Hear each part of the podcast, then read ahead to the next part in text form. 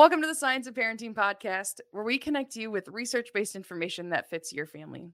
We'll talk about the realities of being a parent and how research can help guide our parenting decisions. I'm Mackenzie Johnson, parent of two littles with their own quirks, and I'm a parenting educator. And I'm Lindy Buckingham Schutt, a professor of human nutrition, guest co host, and a mom to one sweet angel baby and one young happy eater. And I'm Mackenzie DeYoung, a parenting educator and the resident picky eater. we love we're gonna have a resident picky eater while we talk about picky eating. That just only feels right. Yeah. yes. So we are excited mackenzie you just gonna give us a little insight because today we're talking about picky eating. Yeah. Finally I like i was like finally and like the question right? Yeah. mm-hmm. i was like would you, i feel like it's the question related to kids and food. Would you agree Oh yes, one hundred percent. Yeah. Mm-hmm. Like, why? What do I do? It's like one of those things. If you start to Google, which you shouldn't, but if you start to Google kids and kids eating and it's probably kids eating and picky eating. Yeah, kids not eating and picky eating. yeah, but probably more likely. Yes. yeah. Okay, so we have a definition, and uh, actually, Mackenzie, I kind of feel like I need your approval. Like, does this track? Does this track? Okay. Okay. Okay. Uh, by definition, actually, they basically the healthy eating research report says there's not a total agreement Mm. uh, but in general a formal definition of picky eating also called food fussiness which i like love an alliteration uh, the most common accepted commonly accepted definition a rejection of a substantial amount of foods that are familiar or unfamiliar Mhm. Does that sound familiar to some parents? yeah, listeners and mackenzie yeah, but but more specifically, when we do talk about picky eating, eh, we can really uh, uh, put it into three specific characteristics. So Mhm. the first of that is, and um, this can be very familiar to some parents, is consuming a limited variety and amount of foods. So that's number one. Number Yeah, two is we're getting nods from mackenzie DeYoung. Yes, yep, yes. yep. number number two. So I'm gonna see. I'm gonna see a lot of agreement. I think for Mackenzie is rejecting foods based on certain sensory characteristics, Mhm. and then often requiring the preparation or presentation of meals in a very particular way. Yeah, I- sensory sensory is huge for me. So Mhm. yes, yes, Yes, yes. and- And And then number three uh, is just the unwillingness to try new foods, and that's called food neophobia. Mhm. also probably fair. Yeah. well, I was say I as we were thinking about like the sensory and yeah, like the fear of new foods, like there are certain sensory things for you, right? It's not like, oh, any sensory food. Like, no, no. You have certain ones, right? It's sticky or slimy or stringy. Mm, stringy. I don't know if I've heard you say stringy before. Or like oranges. They're stringy. Oh, oranges are stringy. Oranges, I'll do like juice, but the stringy. Yeah, I can't do Mm. that. Um, let's see what else is on that list of three appearance, aroma, feel, texture. Yeah, the appearance is yes and no, but usually it's the texture. Sometimes it's the flavor. I have zero spice tolerance. Zero. Like Mm. I used to think pepper was spicy. Like Yeah. so that would probably be the Mhm. that one. That, yeah, it's Mhm, sensory. Yeah. I had uh, a family member tomatoes. Tomatoes were too spicy. Oh. um yeah that was that was new for me that was Mhm. uh actually the family i married into uh and uh, so yeah the there's different levels of picky eating and i think that's kind of what they talk about too lindy right that like there's a continuum right that there might be like some selectiveness versus like a Mhm. more extreme like absolutely not willing to try new foods right Yes. Yeah, definitely. And I mean, all of picky eating is based off of a lot of different factors. Like a different a lot of things contribute to it. So Mhm. um and so like one thing we've talked about, temperament. Mhm. Temperament is one of those Mm. factors, right? Um if you listen more if you listen to the temperament episode, you might hear more about it. But there's like the genetic component to it. Um so that's something we've talked about before in different episodes as well. So when we're born, we're predisposed to like sweet Yes. flavors. We we're attracted to that, and we're we are, are try to avoid bitter flavors because again, that's food typically that we want to avoid. It could be poisonous. Um, So Mhm. that that influences our picky eating as well.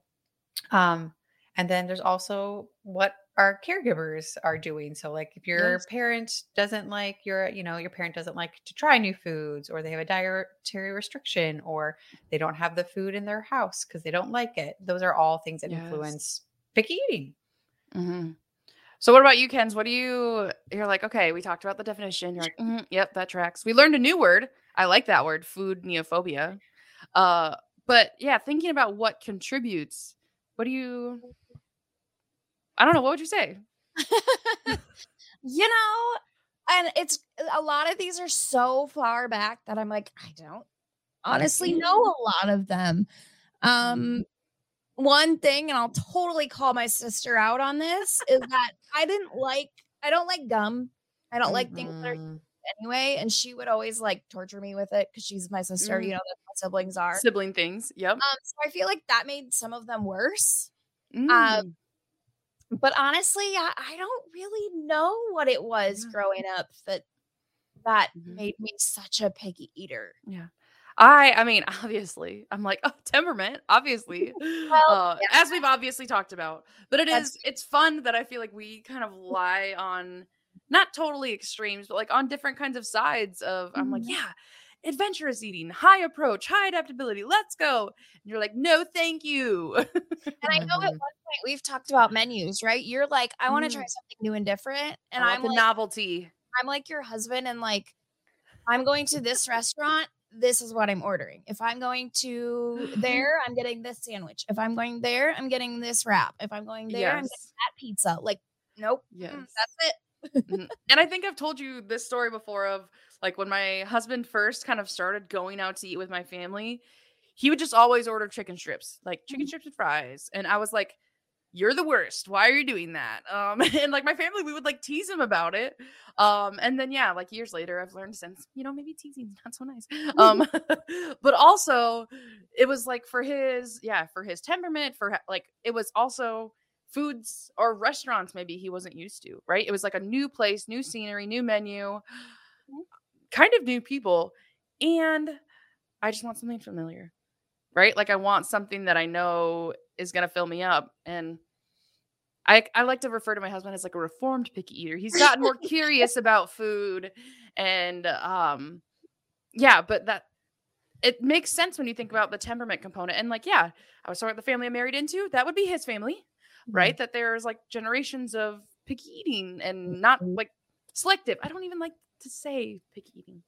Selective. they were selective about what they ate, and that's okay. Yeah. I- and I I think the important part that we should reiterate to parents listening on this is Mackenzie, you're still kind of a picky eater, right? So like today we're going to talk about tools to help your children overcome that picky eating because like you said your your husband's a reformed picky Yeah. eater, selective eater, and I think my mom's one of those too. Like she Mhm. has uh, come to understand the importance of as I think Mackenzie DeYoung you'll talk about like the importance of different flavors, but we also want to talk about how to how to what strategies to use to help our kids overcome this now so we don't have to worry about them becoming a reformed selective eater as an adult, right? I would not claim to be reformed. I think I'm still in progress. Yeah, So I was gonna use the exact same phrase. I'm like, you're in progress. I'm You're on a journey. there's probably examples that I use and I might come back around and say, okay, I'm gonna work on, but um yeah, there's definitely things there that I'm I'm I'm not reformed yet. Um Mhm. I will That's say, right. Mackenzie, um, I am going to use the note of chicken uh chicken strips, and I'm gonna come back to that in a future in one of the points in the future. All right. okay. So for now I'm gonna leave and let you guys discuss, and I'll pop back in in a little bit. okay, we'll see what we hear from her later. uh, maybe she just doesn't want to uh, hear us as we talk about the impact. Perhaps, perhaps there is some yeah. literature around that, right? Like, I mean, one of the things that we saw that I read about in that healthy eating report, um, healthy eating research report, was that kids with picky eating tendencies. I don't. I'm trying not to call them picky eaters. I feel like that's not like not positive language. It's not person first language. Children who have picky eating tendencies. I'm in progress on that.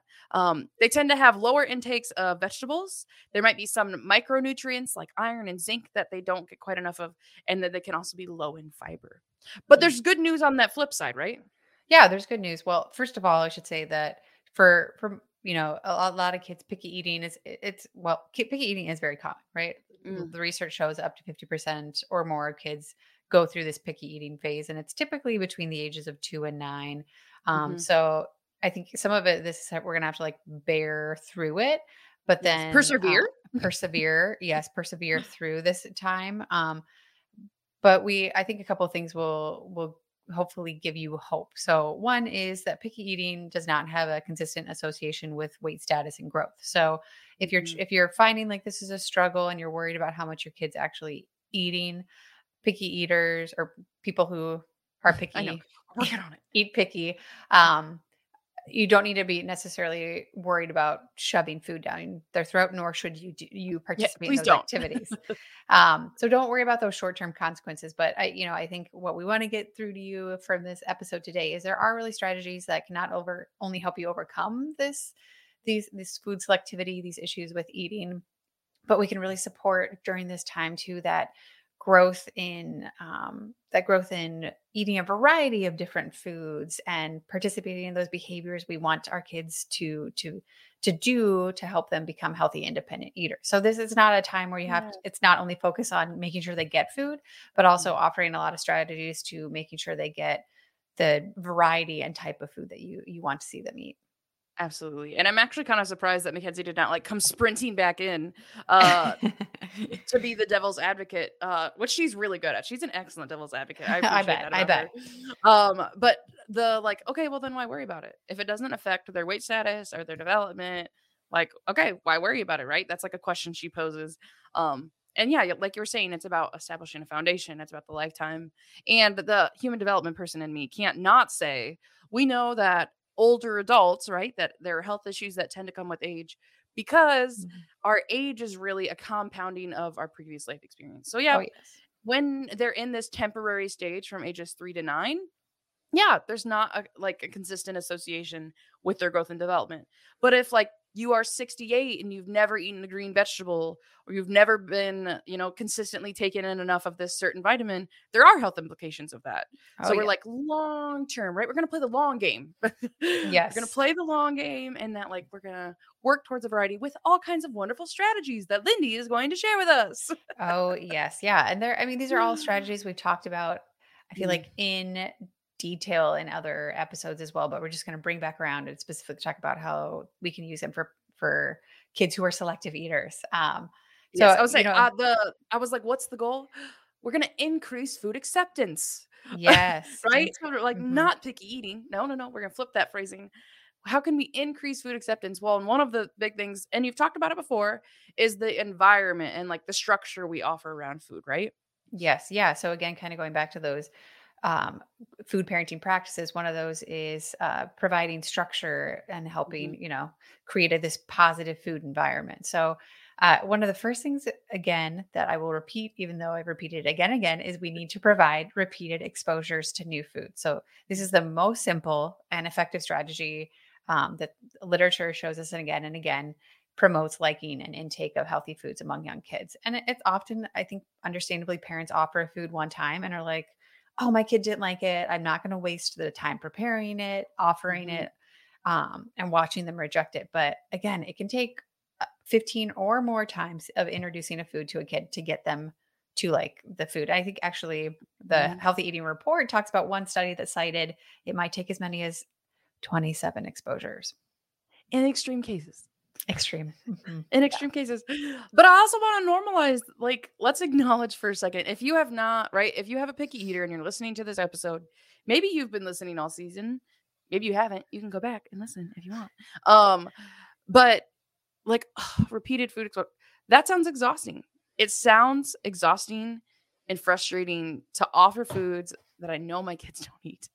Um, and I like I let's acknowledge that reality Mm. that it's not as simple as just like, well, just do it. And it's like, no, there are other components that feed into that decision. Um, and it's the most effective. Like that's the most effective strategy we have for increasing the likelihood that they will accept that food in the future. So like I just want to yeah, take a pause, take a moment to acknowledge and it can also be anxiety inducing as a parent. Like okay, the research tells me this will not affect their weight status. It should not affect their growth and development because this is a temporary period um, Mhm. right? This is not the rest of their life because we have all these strategies to help them become reformed picky eaters. Mhm. um, but I do think that's worth acknowledging in the midst of it. Like it can be hard and it's like the most effective strategy we have. Yes, and there's uh, ways to pair it with other things so you don't maybe have to be as worried um, Yes. about about it. I mean, yes, we will continue on talking about this. Uh, uh, but to kind of wrap up this repeated exposures, I will say, you know, a lot of parents out there, me being one of them, are concerned about food waste. Like, I don't want to waste food, Mm. A, because it's money down the, the garbage disposal or in the compost bin or in the garbage. Mhm. But it's also, I, I don't want to contribute to this massive amount of food waste in our society overall. So make sure if you are, you know, offering that food, provide it in smaller portions. Kids need smaller portions anyways. They don't eat as much as Mhm. adults, but provide it in a smaller portion. And um, if you are cooking the same meal for your kids that you are for yourself, which you should be doing, then, Mhm. which is the ideal. That's the preferred. that's the preferred. Yes, sorry, not well. Maybe not should is the right word, Yeah, but we're not yes, that is- shitting, but yes. that is that is the preferred way to do it. Um, Mhm. is that that food will hopefully then not go to waste. Yes. And I yes, I've literally seen I mean, yeah, like people that I follow on Instagram that are like parenting and feeding experts, like a literal fork, like one single bite is the Mhm. serving on your plate. And that's progress. Oh yeah, yep. Mhm. That's Yeah. that's food exposure. That is food exposure. Yeah, and and it's so less overwhelming to a child, right? To see like, okay, one bite, not a heap. One bite. yes, yeah, and that's all. That's all part of another tip, which is creating a pleasant mealtime environment. So that Mm. one of those things is like using appropriate size tools for your kids to eat with, using a right size plate, but it's also having a positive mealtime environment. So talking about the food you're eating, where it comes from, um, and then also I know this can be a struggle, but like eliminating distractions. So turning off music, turning off cell phone, turning off TV, those kind of things. So you can make it this environment where you guys can talk about the food, what you're eating, um, and all of all of those wonderful things. Absolutely. And again, as a general practice, not as in every single night we do it this way and we do it right and we do it like right as a general practice the general experience of my children is a pleasant meal time at the table where we're sharing the same food even if i love the asparagus and they're not fans yes, I mean, and pleasant is you know take what, Relative. what you will with that. Yeah, I mean, obviously it's not always going to be pleasant. Turning turning off the TV or the cell phones or all that doesn't always obviously lead to like we're going to have a wonderful meal conversation today, but trying to foster that environment is is the best practice. Um, uh-huh. well and i i do think about yeah what can our general family practice to be be to help make it more pleasant and i think back to that division of responsibility that i feel like has been a big contributor for me that it's not a negative experience because i'm not fighting you about just eat it just have that bite just right because i'm not doing that i can have a more pleasant experience even if you ate exactly zero bites of the new food mhm. because it was my job to serve it and it's your job to decide whether and how much Exactly. Yes, Mhm. and hopefully, if you keep re- exposing them to it, at one Yes. point they will make the choice to eat it. and it'll be pleasant when they eat it on their own. Yes. That'll be exciting for me. yeah, yeah. So I think the last kind of tip in this environment one is you know offering variety of foods at at different meals. So like obviously snacks and and your your actual meals like offer fruits Mhm. and vegetables at those so they are that is an opportunity in that time to have that repeated exposure and then the last tip um, specifically around kind of going back to that uh, mealtime environment but look at who look at your your table arrangement so um, one Mm. tip that i that i think it's good to talk about is seat your non-choosy eater um, person who will maybe eat anything next to your more choosy eater so that selective eater um, so that they're modeling that that you know positive behavior to Yeah. them The peer modeling is happening. You Mhm. can happen in your own house in a positive way. yes exactly we love that. Okay, so in addition to offering structure, another helpful food parenting practice is that idea of autonomy or encouraging choice, right? Healthy independent eaters. Uh, so and that can help them accept more nutrient dense, healthful foods. oh yes yeah yeah And lots of strategies within that. It's like, how do we provide autonomy? We'll tell you. We'll tell you. And one of them is kind of just coming off that last strategy is model for um, kids how delicious food can be. You know, Mhm. their kids are going to be quicker to try a new food if you're if you're showing that you accept it, if you're showing that you enjoy it, um, and also the other people around them at the table. Absolutely. And then there's some that, you know, we've talked about all season that we've heard you say, you know, talking about offering positive reinforcement in the form of like positive fra- like po- praise and connection of like, wow, you were really curious about that. That was fun for me to see. Or that's an interesting combination. Uh, and doing like non food rewards when we think about reinforcement. We don't want to reinforce the bad food because it's the reward you get, it's the dessert, and like you have to suffer through this other thing. Um, so we avoid the non-food rewards, and instead we can offer praise and connection as a form of positive reinforcement. You've talked about that lots all season. Um, and then another one you've talked about is encouraging kids to explore new foods using a variety of senses. And so, you know, we've talked about in terms of like taste, but even like having it on your plate, like a willingness to have it on your plate, bef- like that's progress from, ew, no, get that away from me. And then, oh, you sniffed it right? What's it smell like? Right? The curiosity and so there's other ways to explore food um you're not necessarily like again food waste it doesn't have to be this big messy play thing um it can be but um also just considering sniffing it that's progress that's uh, they were at least willing to try that Yes. um so our Yeah. senses are a good tool They're a great tool. And I, I think this is something often hard for parents to get over, at least maybe type A parents like me who want a clean home.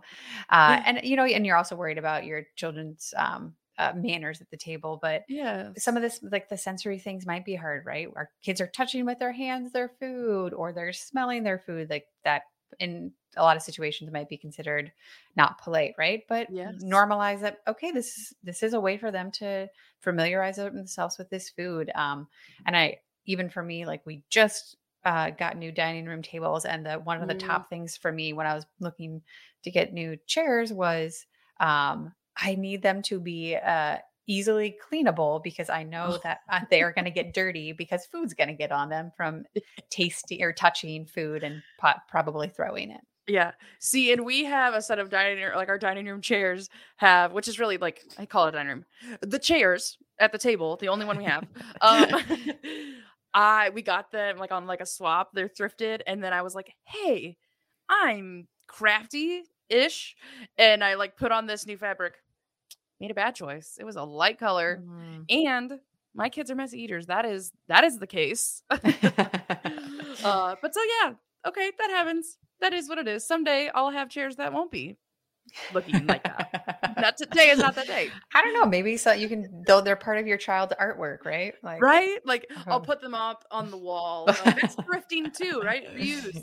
Oh, yeah. It'll be like a memoir or what is it? A memento to my children's childhood. Mm, are these like it. disgusting chair covers? Mhm. Yes. Uh, okay. Anyway, autonomy, food. What about that? uh, one, uh, what you've talked about a couple different times is pairing foods together, right? An unfamiliar food with a familiar food. Oh, Mackenzie. Mackenzie Young has things to say. She has come back on screen here. I have things to say about explain it and then I will give examples for this one. okay. Uh, so one strategy we've heard Lindy share is like flavor flavor, right? Like a familiar dip with an unfamiliar food or flavor nutrient. Like this food that you maybe don't love, right? Carrots. This is the purpose it serves in our bodies, right? Like carrots have the types of things that we need for our eyes. That's important. So those are two strategies for pairing things together. What do you got, So- Ken's? As we were talking through this, I thought I feel like I kind of went flavor, flavor, flavor because I regrettably now did not like ranch dressing Mm. because I thought it was too sticky. Mm, sticky. Yep. Sticky. That's one of those things that I'm sensitive about. Mhm. Um, well, I started kind of being like, everybody likes ranch, right? I gotta try it. Well, I, we're from the Midwest, so everybody in the Midwest ranch, right? So okay, I'm gonna try it with like you said the chicken strips. So I'm gonna try it with things that I like Mhm. strips, and then maybe I get like a chicken ranch wrap because that's like the you Okay. know, Familiar. dressing. You still have like the chicken strips basically Mhm. inside the wrap with the ranch. And then you start to get a little bit of lettuce in there, right? So Mhm. Mhm. incorporate some of those things. But really, I didn't eat salad until I was in college. Yes. I had tried it a couple of times, gagged, and I was done. Mhm. Um, but what I realized was I was trying it straight as just like lettuce. I was not Oh. Mm. all of the other things. So once I no started- flavor flavor No Right. flavor, no flavor bridge. There was no nothing for you to. Exactly. So once I started to like ranch dressing and I realized I could make a salad starting off with croutons and cheese and you know the good stuff the with yummy my things you like Right. I started eating salad. And guess what? I have a salad for supper waiting for me down in the refrigerator. So look at that it's that, that pairing of like sometimes what you have for the picky eater is mostly the thing that they like, just a little bit of that other thing, and maybe over time it'll it'll transform Like into the portion of it. Yeah. eating a salad. Mhm. So that's that's my flavor flavor example.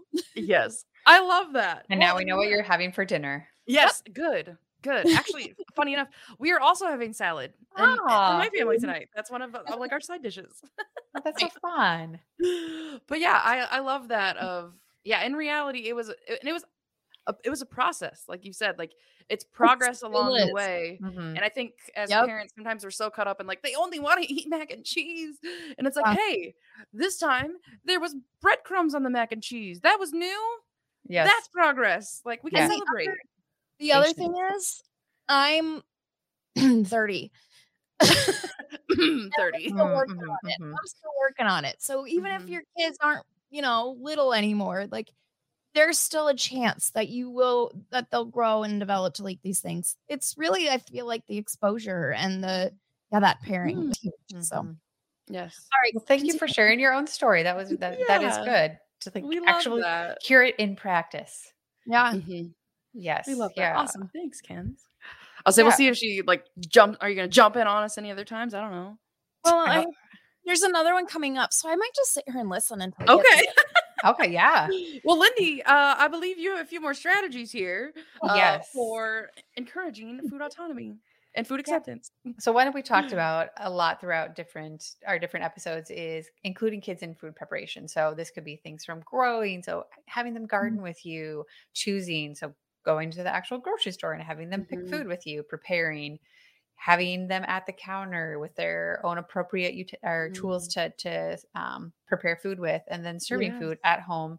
And also in the school setting. So um, Mm. this this is going to be obvi- obviously one strategy to help create that autonomy, build that confidence, and help them really, you know, learn why they're eating what they're eating. Mhm.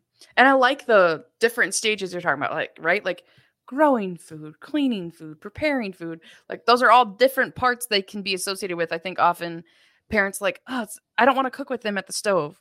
Right. Um, right. Or like, I don't feel my child's a little too impulsive still for, and it's like, wait, Mhm. there, there are variety of steps they can be involved in. Yes, one hundred percent. Yeah. Mhm. And there's a lot of benefit for doing that, right? Oh, sorry, Ken. I was just gonna say my nephew offered to make me an omelet the other day, and I don't even know Oh. if I can make an omelet. So he's clearly been involved in that. And there's a lot of great benefits to it too, right? oh yeah. Yep. It kind of again, like I said, like it really helps provide that comp helps them build that confident, feel important Mm. and proud. So, you know, again, building that autonomy. Um, and then some of the things that we have talked about in other sub episodes, it helps with math learning and science learning and things like that. Um, and just learning new vocabulary in general. It's an opportune time to talk to your kid, just talk to your kids, but then to use new vocabulary as well. Mhm. And we always say, like, when we talk about getting teens to talk, right? Being in the, um, like being in the same vicinity, but not directly looking at each other. We talk about like the magic of riding in the car together or like Mhm. going on a walk. Cooking is another opportunity where you don't have to be like staring into each other's faces while you talk about something. Like I can be chopping and you can be stirring, and uh, another really great opportunity there. Yes. Uh, well, and one more that I don't feel like we've really touched on yet this season is the idea of kind of getting creative with foods in positive ways. Mhm. Um, you know, positive ways to offer it, positive ways to talk about it. I mean, just a few examples. I, I think of like, think about being humorous, playful, silly when it comes to food, like making up a name for this food, like dragon bites, or talking about like a familiar character, right? Like, oh, you know what? So and so really loves broccoli, right? From like a Mhm. favorite show, or I mean, something we've even done. Um, this is so silly. I'll like cover my eyes and I'll be like, I wonder which bite you're gonna eat next. Are you gonna have are you gonna have like a drink of milk? Are you gonna eat the meat? Are you gonna eat the or like the vegetable? I'm gonna close my eyes, I'm gonna see, and then I'm gonna guess. I think you ate the vegetable. And, then, and they're like, no, I had milk. Um, and it's just a way to kind of get us eating. That's just playful. Um, you know, especially with my distractible children, like getting them back on track, back towards the food. Uh, and you know, and even things like, I mean, yeah, my kids are little. Your teens might not be so into this. Um, but like, how would a bear eat this? How would a lion? Mm. How would a how would a squirrel like how would a snake uh you know and it's again but the whole idea of like a positive environment but in a way they're still in charge of whether or not they take a bite or how big of a bite or what they take a bite of we're still providing autonomy but we're having playfulness and encouraging that eating of these new foods Yeah, those taste testing games have been proven to be Mm. really effective. Um, yeah so like offering, saying like let's let's talk, let's like rate these foods. So I think a really good example is bell peppers come in all different colors. So yes. having a plate of different colored bell peppers and uh, you know including like hummus or ranch or something on the plate if they're they want that flavor flavor combo. But then like rating which of these peppers is the best or talking about like well what what does this color taste like versus this color um or Yes. other strategies are like making food more appealing we all we Mhm. all like appealing like food that looks good right i mean that's a big Mhm. thing so using like cutting food into different shapes using cookie cutter to you know cut it in the fa- shape of their favorite cartoon or something or yes um I also think of like when people like set up their salad really like aesthetic. I'm like, Mm, I feel like as a teen, right? Like that can be you can be the one plating our food, right? Like to like pretty have it charcuterie served, board. mhm. right? Like you can. This is social media worthy. yeah definitely yeah like oh i put that on yep i would put that that take that picture and put it on social media that that Yes. kids kids appreciate that those types of things too So Mhm. one of the things that I think of a class that we do is called Growing Up Wild. It's for childcare providers. But Mhm. on every page, like with every lesson plan, they have a snack that comes with it. That is super Mm. fun. Like they're all super fun. Mhm. Um, but a couple that come to the mind of like, you know, play not really playing with your food, right? But like trying ants on a log. So that would get me, I would, you know, be into it for the peanut butter. Mhm. Ah, I try it for the celery and for the raisins, but it's good exposure, right? It's fun. There's ants on a log. Mhm. Uh, one that Mackenzie had mentioned that I was like, oh yeah, that's a really good one. They're called track crackers. Basically, use any Mhm. sort of cracker, make it use like peanut butter, cream cheese, uh, Mhm. whatever other sort Hummus. of hummus, Yeah, French onion dip. Yeah. like a, like a dirt layer on top, and then you put say chow mein noodles or car- like little carrot stick pieces or Mhm. whatever you can really drum up, yeah, right. That you like stick them on there. I should have an. I wish I had an example. Um, you like, stick 'em on there like like a bird stepped there or like a mountain lion Mm. there, and you're like, look at my track cracker. Huh. and it's great because I feel like crackers, right? Crackers, they're an appealing texture. They're consistent every time. As we think about picky eaters, crackers are typically not what they're saying are off limits for them, right? Mhm. like crackers are like crackers are safe. People like Mhm. I'm, Mhm. I mean that's a generalization. That could there could be exceptions to that. But so it's also yeah, you're pairing a familiar, likable cracker with maybe that new dip or and some novelty and excitement and fun.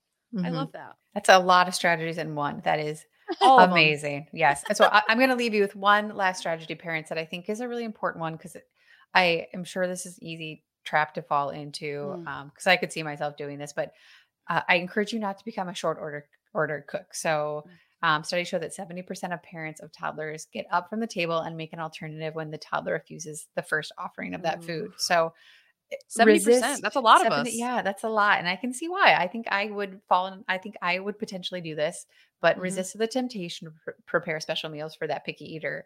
The the Mhm. tip that I will provide you because obviously you do want them to eat food is offer the same foods to everybody, but try to at least have one thing that you know that that child is going to like on the table. Mm.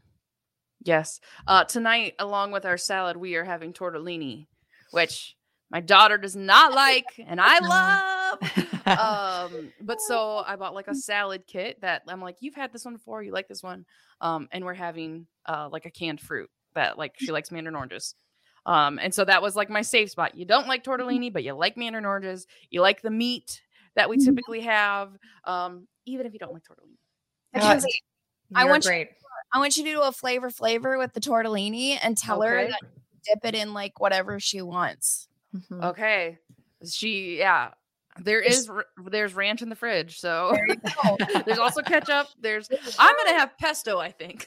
I'm gonna sounds- skip the ketchup on my delicious. tortellini. Mhm. Yeah, yeah. that's something she likes. hmm But I do think you're right, Lindy, that it is it's tempting, especially because it is exhausting to like prepare food and then your kids don't eat it. And especially if you are, it's natural to feel concerned, like, well, I don't want them to not eat anything. Um, remembering not to become a short order cook is a that's Mhm. a good a good tip because it's a it is hard one. It's a hard one. So again, just have that. I think Mackenzie, your example is so amazing, and Mm-hmm. thank you for doing this. But yeah, having those foods, you thought about it. Obviously, you prepared that ahead of time. You thought in your head, this is what she's gonna like. She's not gonna like this, but she's gonna like this. So Mhm. there will be food on that table she will eat. Mm-hmm. Yeah. In fairness, I'm also as you were as we were talking through this episode, Mackenzie DeYoung was talking about examples from that class, and there's like a camouflage one where you like make a salad, but then Yeah. you put peas in it. And it's this idea of camouflage that's hidden in there, Like the One of my kids- a little caterpillar in there. right? And one of my kids does not like peas, and I'm like, you know, I've kind of just accepted that one. I've just been like, yep, peas, you don't like it, and I'm like, oof. I don't know that I've done repeated exposure. So, in case you were like, oh my gosh, what a wonderful role model she is, I'm also like, and I have lots of areas for improvement because peas have not been repeatedly exposed. We got to do that. I'm going to do that. And they're better, they're better with ranch. So Yeah. flavor, That- flavor. We love it. that that is that is a very subjective thing. I do not think they're better with ranch. I do like my Fair. peas. there. This was like the meal in high school. We talked about teens before. A box of mac and cheese, right? Box mac and cheese, frozen peas. Like they're not frozen when you like you cook them, but Mhm. I don't want canned ones. I want frozen Yep. ones and like a hot dog or like a sausage or all in one bowl. That was like ah, the meal in high school and college. Um, I do like peas, but that's how I prefer to have them. no, Fair. Fair. All right. Oh. Pop out again and uh let you go to the next section.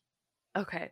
I'll say, and we do have we yeah, we walked through all these strategies, lots of which you've heard us say throughout the season. We wanted to reinforce these strategies are also effective with picky eating. They or yes, with I almost said I was like, did I say picky eaters? No.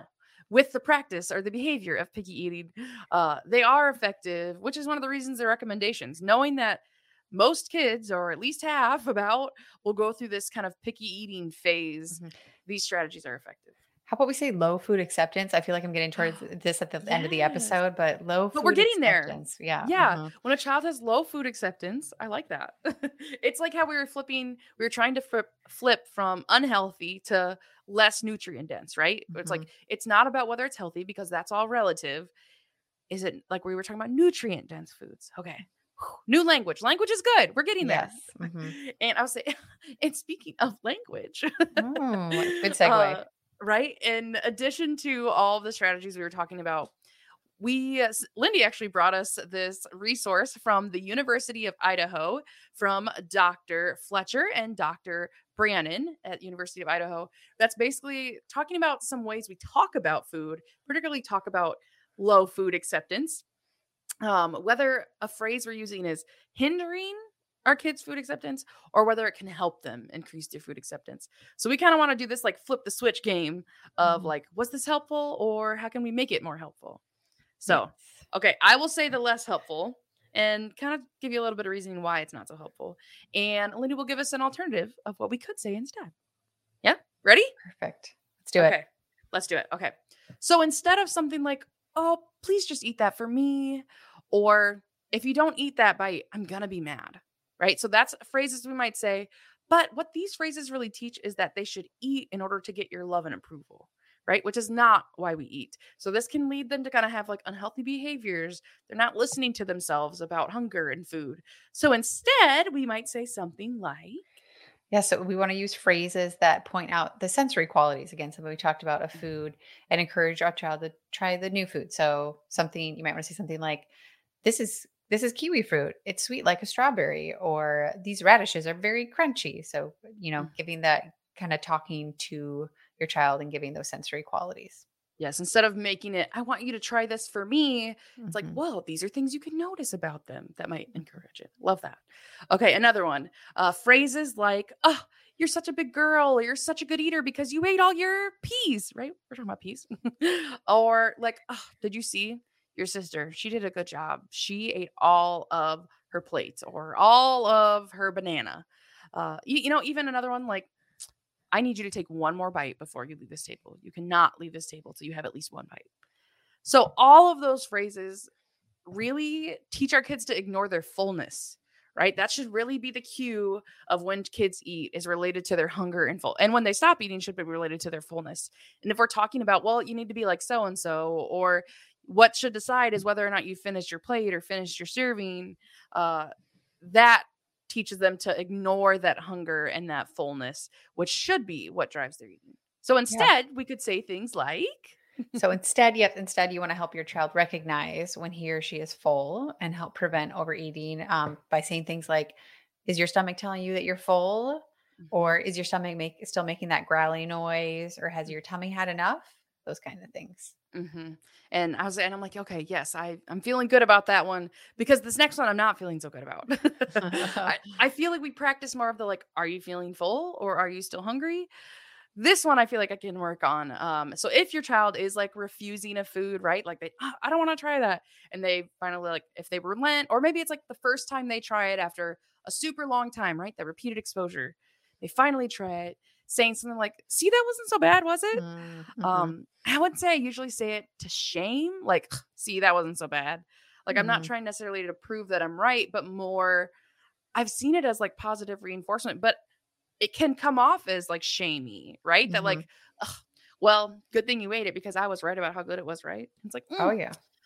That's probably not the most helpful. I I can rethink with some different phrases, right? yes yeah yeah again this kind of gets back to like letting your child feel like they're making their own decisions they're an independent Mm-hmm. eater they have autonomy so so um, shifting the focus towards the taste of food rather than what than than who was right and and what you're eating so try saying things like do you like that or Mhm. which one is your favorite um, everybody likes different foods don't they hmm And I do. I think about in conversations where I've maybe said like, "See, it wasn't so bad."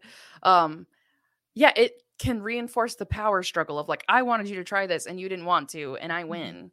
Yeah. Um, and like, oh, that's not the goal. The goal is not for me to win, even though I have to tamper down. That is an instinct I have. I'm gonna Oh, tamper yeah. down that instinct to yeah, like. So what did you think? And yeah, and if your child says, "I like it," I liked it, and I'm like, "That's awesome. You tried a new food and you liked it." I can Mhm. still get at the idea of trying the new thing was good, like it wasn't as bad as you thought, without being like, see, it wasn't so bad. I was right.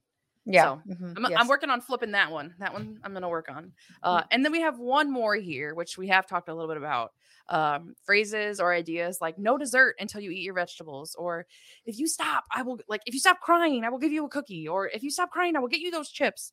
I think of that like in the places where we access our food, right? So if you're at like the Mhm. food pantry, the gas station, the grocery store, like if you stop, I will this. And of Mhm. course, those are examples of using food as a reward for behavior. Um, you know, and again, it can kind of like villainize, like, ooh, the vegetable's the thing I have to tolerate so that I can get to the good stuff. And we're not trying to promote that. Yep, yep. No restrictions or rewards because again, that's Mhm. just creating these bad behaviors, these bad um, attitudes uh, Mhm. around food. So instead, it's not to say you can't use rewards, but use non-food rewards. So Mhm. you could do things like just giving your child attention and kind words, like that positive reinforcement through your words. Um, Mhm. showing them love, giving them hugs and kisses, um, spending time with them. So, so the phrases you could try to use are like, "We can try vegetables again another time. Next time, would you like to try them raw instead of cooked?" Or you could say like, oh, "I'm really sorry you're sad. Come here and let me give you a hug." Mhm. And I think of yeah times that we've been like, okay, this was hard for you. You were uh, like the tortellini thing. Like you're disappointed. You were hoping this was the kind of pasta you like. You were hoping it was bow tie pasta. Um, like I understand you're disappointed that this isn't your favorite one, and instead it's my favorite that you don't really like that much. Like that, I could see why that's disappointing. Yeah. mhm. Um, and so yeah, again, it's not about the power struggle. And I think I love this idea of like, ooh, yeah, maybe I say that. Instead, I could say this in a way that's going to promote more positive behaviors and beliefs and attitudes in our kids when it comes to food. yeah. So I love Yeah. that. Hinder or help. And we want to help have strategies that help us increase their food acceptance. Okay, now now I feel like I'm in flow. Now I can say that phrase. Increase their food acceptance. so I'm kind of curious now. That's that's what we had for our script and our strategies and research and reality and all the things above. Uh, I'm Mackenzie DeYoung. Do you have anything you'd like to ask us for Stop Free Talk? Or we just off the hook? You're like, no, I, I've said my piece. So I don't know if I have questions, but I do have um. Some things for myself this week to do. Mm. So just, Oh. you know, modeling modeling the behavior of doing it myself so that I can be a good model of it. Aw. Mm. I've decided that this week I'm going to um, smell some new foods. Mm. I love that. Oh, I hope you report back and tell us what you smelled. Right? um, so there's certain things that I'm like, mm, but I'll I'll I'll smell them. You know, just give Mhm. them a chance. Um, I am going to try to put some things that I typically wouldn't even put on my plate on my plate. Yeah. So as I'm eating meals with others, like I might say, okay, well, we'll put a couple of those on my plate. Mhm, Mhm. mhm. And then I'm gonna see if there's a chance throughout the week to try a new flavor flavor combo. So maybe there's something that I wouldn't typically eat that I can dip in ranch or ketchup or put into pasta. That's another one is like put it into my pasta. Um, Mm. yes. so Mix it the- into something. Yeah, so those are the three things that I'm I'm telling myself. Those are my goals for the week to try. Um, Mm, increase my acceptance of food, right? yeah. Increase Uh, your food acceptance. Good job. acceptance. We're getting it. Yeah. Oh, I love that so much. You set such a good Mhm. example. Maybe parents, again, maybe these is a over. I think you put out something a really good example or a really good point too. Um, that this could be overwhelming and exhausting trying to do all these things at one time. So yeah, pick three things you want to try. I'm not Mhm. saying like Even maybe you, maybe you don't feel like doing all these things right now, or you can't do all these things. So three things is great. even if Mhm. it's as simple as smelling new foods. It sounds weird, but I'm gonna do it. I'm gonna and try. I also think you are giving an example, right? There, we have listeners too. Like, yes, I'm like, I'm an adventurous eater, yay! Not every parent is. Like, some parents are much more on your end of the continuum, and so as they think about if they have a child who has low food acceptance, um, you know, that they are like, okay, some of it is. I'm going to reflect on my modeling this week, Mhm. right? This week, I'm going to do this one thing related to that. Um, and yeah, you have me thinking, I'm like, okay, my goal setting, I'm going to serve peas in the next week. We're gonna have peas. Uh, and I'm gonna like avoid the see, wasn't that good? If my child tries to do food, I'm gonna work on the what did you think? Uh, how was that? And then yes, if she likes it, then I'll be like, you tried something and it was good for you, like, and it was good to you. So um, Yeah, and- two.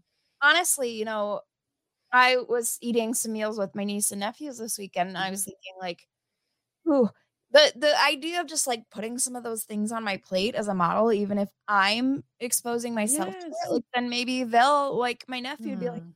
oh, maybe I should put that on my plate. So I'm gonna I'm Mhm. gonna do it for me, but also for them, and try to try to increase that as well. So Yep. Uh, and my partner will also maybe have to practice that this week when I serve. Mhm. Yeah. He's also not a big fan. here, just put a few on your plate.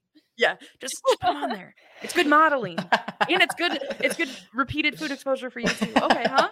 Yeah, what? Oh. Maybe not totally reformed. That Yeah. eater I claim. Again, another good point here is if you are a parent of a teenager or an adult who's a Yeah. you know a, a low food acceptance eater, um, that it's never too late to try some of these strategies too. So very true if you're listening to this and you you know completely relate to Mackenzie and what everything she's saying about her eating as well. Like don't feel don't feel like you're doing things wrong. Mhm. Just try some of these strategies yourself. Yeah. And I think of some of the like obstacles you've overcome as you work towards progress on picky eating. I had fewer obstacles related to my temperament, related to the Yeah. adults around me, related to, and so it's not a matter of like I did better than you, right? That's not the case. We started shame, at a different shame. baseline. Yeah, we're starting at a different baseline, and that's okay. If your baseline right now as a listener is like, well, I could work towards being more like Mackenzie DeYoung, uh, right? Like that would be progress. Like that's great. Like those are all good things. We start at different baselines, and that's If okay. you if you still are unsure about salad, just put a little on your plate. Maybe Just try it. It's crazy. Right. Do like prepare it differently. Put it with something you really like. Flavor, Yeah. flavor. just Mhm. a little bit, just a little step at a time. that. It's really about taking one tiny bite at a time. Mhm. One bite at a time. Okay, With that, I am going to leave. Okay, bye. She's like, I got my food pun in for the season. Did it. It was lovely. awesome. Thanks, Mackenzie. Yeah, I do. I feel like this is like the episode that people are like, oh, kids and food. Tell me about that. And yeah, Mhm. understanding that it's a developmental phase.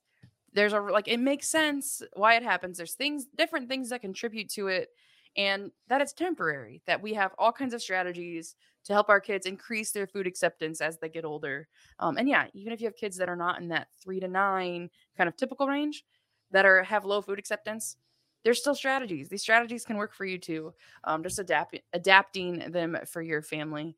Uh, and yes, the persevering, repeated food exposure is top of mind. And then we have lots of other ones to tap into as well. Oh, yes. hmm Persistence. Mhm.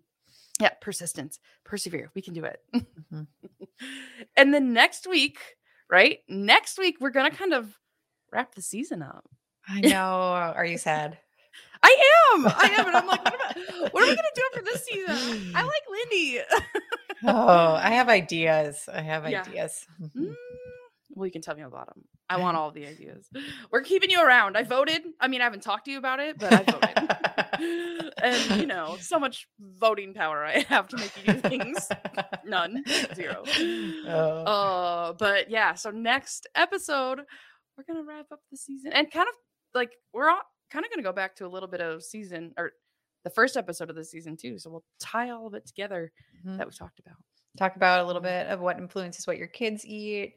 Talk a little bit about dietary guidelines for Americans and why that's important for all of that and how all of that can influence what your kids are eating from all the way at that community culture level to your individual kiddo level. Absolutely. Yeah. Excited to dig into that for kind of the last uh episode of the season. But for now, thank you for joining us today on the Science of Parenting podcast. Don't forget that you can subscribe to us on any podcast app, whichever one is your favorite, and you can stay caught up with our content. So come along with us as we tackle the ups and downs, the ins and outs, and the research and reality all around the science of parenting. The Science of Parenting is hosted by Mackenzie Johnson, produced by Mackenzie DeYoung, with research and writing by Barbara Dunn Swanson. Send in questions and comments to parenting at iastate.edu and connect with us on Facebook and Twitter. This institution is an equal opportunity provider. For the full non discrimination statement or accommodation inquiries, go to www.extension.iastate.edu slash diversity slash ext.